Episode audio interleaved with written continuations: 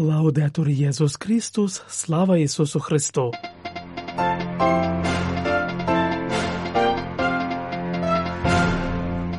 Ви слухаєте інформаційний випуск з Ватикану.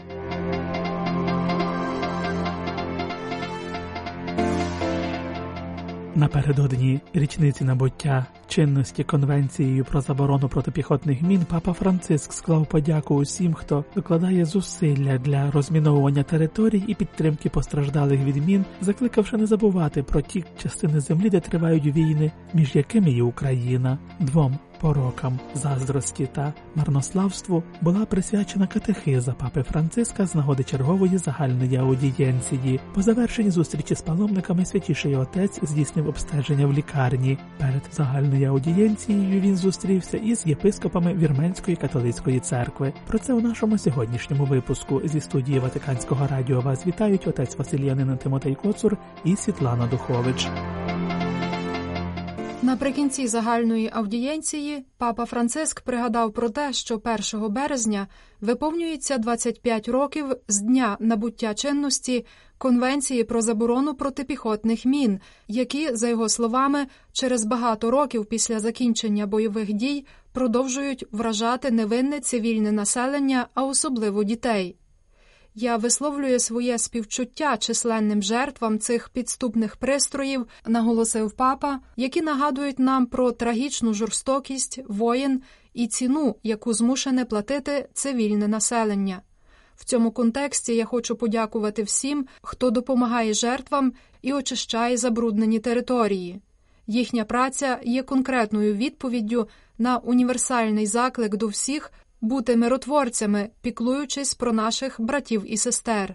Опісля святіший отець закликав не забувати про народи, які страждають від війни Україну, Палестину, Ізраїль та багато інших, а також закликав молитися за жертви нещодавніх нападів на культові споруди Буркіна Фасо, як теж за народ Гаїті, де тривають злочини і викрадення людей озброєними угрупуваннями.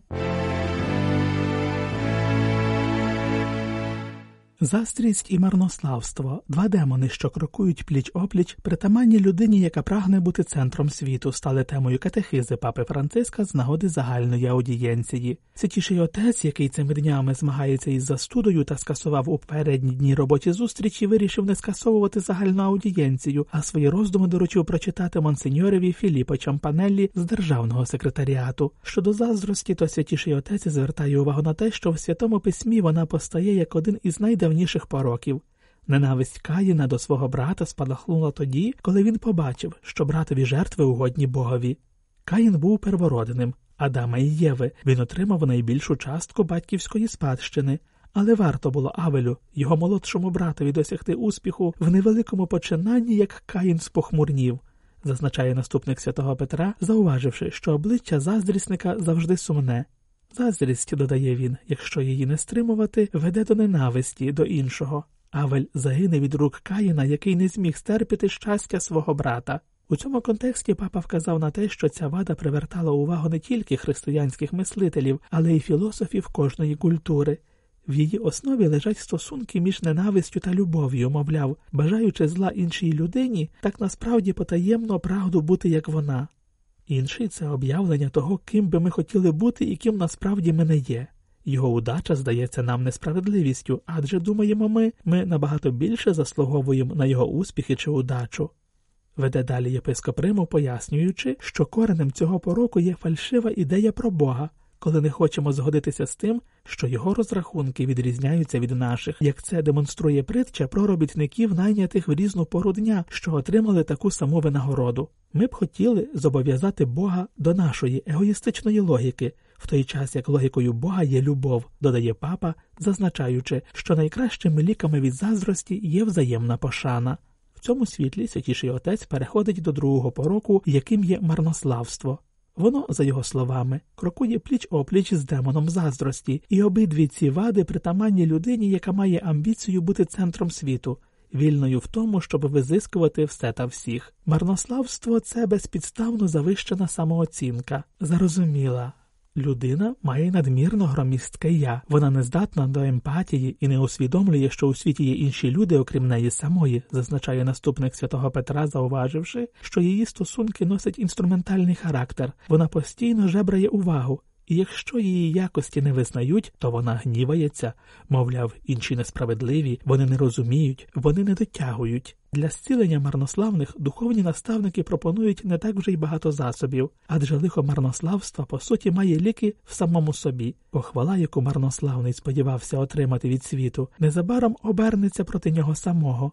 І як же багато людей, обманутих фальшивою самооцінкою, впали потім у гріхи, яких незабаром будуть соромитися підсумовує папа, пропонуючи для подолання цього лиха свідчення святого Павла, який, усвідомлюючи свою ваду, з якою не зумів справитися, почув від Бога досить тобі моєї благодаті, бо сила проявляється у безсиллі. І відтоді апостол народів зцілився, зробивши висновок, який, за словами святішого Отця, може бути й нашим. Отож, я краще буду радо хвалитися своїми немочами, щоб у мені Христова сила перебувала. Після загальної аудієнції папа Франциск поїхав у лікарню Ізола Теберіна Джемеллі Ізола для проведення деяких обстежень. Після того він повернувся до Ватикану. Про це інформує прес-служба Святого Престолу. Як ми вже повідомляли, папа останніми днями мав легку застуду, через що скасував деякі заплановані аудієнції. У середу вранці, на початку загальної аудієнції, він пояснив присутнім у залі Павла VI, що ще трохи застуджений, і попросив одного із своїх співробітників прочитати за нього катехизу. Відразу після цього він поїхав в римську лікарню, розташовану недалеко від Ватикану. Всі разом підтримаємо волання про мир, щоб воно торкнулося сердець навіть тих, які нечутливі до страждань, бідних і смиренних, і перш за все молімося. Я роблю це за вас і за Вірменію, а ви, будь ласка, згадайте про мене. Цими словами папа Франциск завершує своє слово до єпископів Вірменської католицької церкви, яких він прийняв перед початком загальної аудієнції. З огляду на застуду його промову під час зустрічі зачитав монсеньор Філіппо Чампанеллі з державного секретаріату. У своєму слові святіший отець нагадав про відповідальність наступників святих апостолів, якими є єпископи, за те, щоби супроводжувати святий Божий люд до Ісуса вираженням чого є зобов'язання, складені в день єпископського рукоположення, оберігати віру, зміцнювати надію та поширювати Христову любов. Папа зауважив, що одним із завдань синоду є обирати єпископів, з чого випливає заохочення чинити це дбайливо, щоб вони посвячувалися пастві, а не були кар'єристами. Єпископ, який розглядає свою єпархію як перехідну на дорозі до іншої, більш престижної, так би мовити, забуває, що він одружений з церквою, і ризикує, даруйте мені за цей вислів, чинити душпастерський перелюб. Зазначає святіший отець, нагадуючи про обов'язок нести вірним тепло доброго пастиря. Знаю, що велика кількість ваших вірних розкидані по всьому світу і часом на дуже великих територіях, де їх важко відвідати, але церква є дбайливою матір'ю і не може не шукати всіх можливих засобів, щоби дістатися до них додає він, підкреслюючи, що йдеться не стільки про структури, як про пастирську любов. На вас, браття, разом зі священниками, дияконами, богопосвяченими особами та всіма вірними вашої церкви лежить велика відповідальність. Святий Григорій Просвітитель приніс Христове світло вірменському народові, і він був першим в історії, що прийняв це світло як народ, зазначає наступник святого Петра вказуючи на те, що вони, як первородні цього світла, покликані випромінювати християнське пророцтво серед світу, що часто віддає перевагу пітьмі ненависті, поділів, насильства, помсти. Звісно, можете сказати ви, наша церква не є великою за чисельністю, але пам'ятаймо, що Бог любить творити чуда з тим, що є малим, наголошує папа, заохочуючи також багато молитися за те, щоби зберігати цей внутрішній порядок, який дає змогу діяти в гармонії, розпізнаючи євангельські пріоритети. На завершення свого слова святіший отець зазначає, що не може не згадати у словах, але насамперед у молитві Вірменію, зокрема всіх тих, хто втікає з нагірного Карабаху.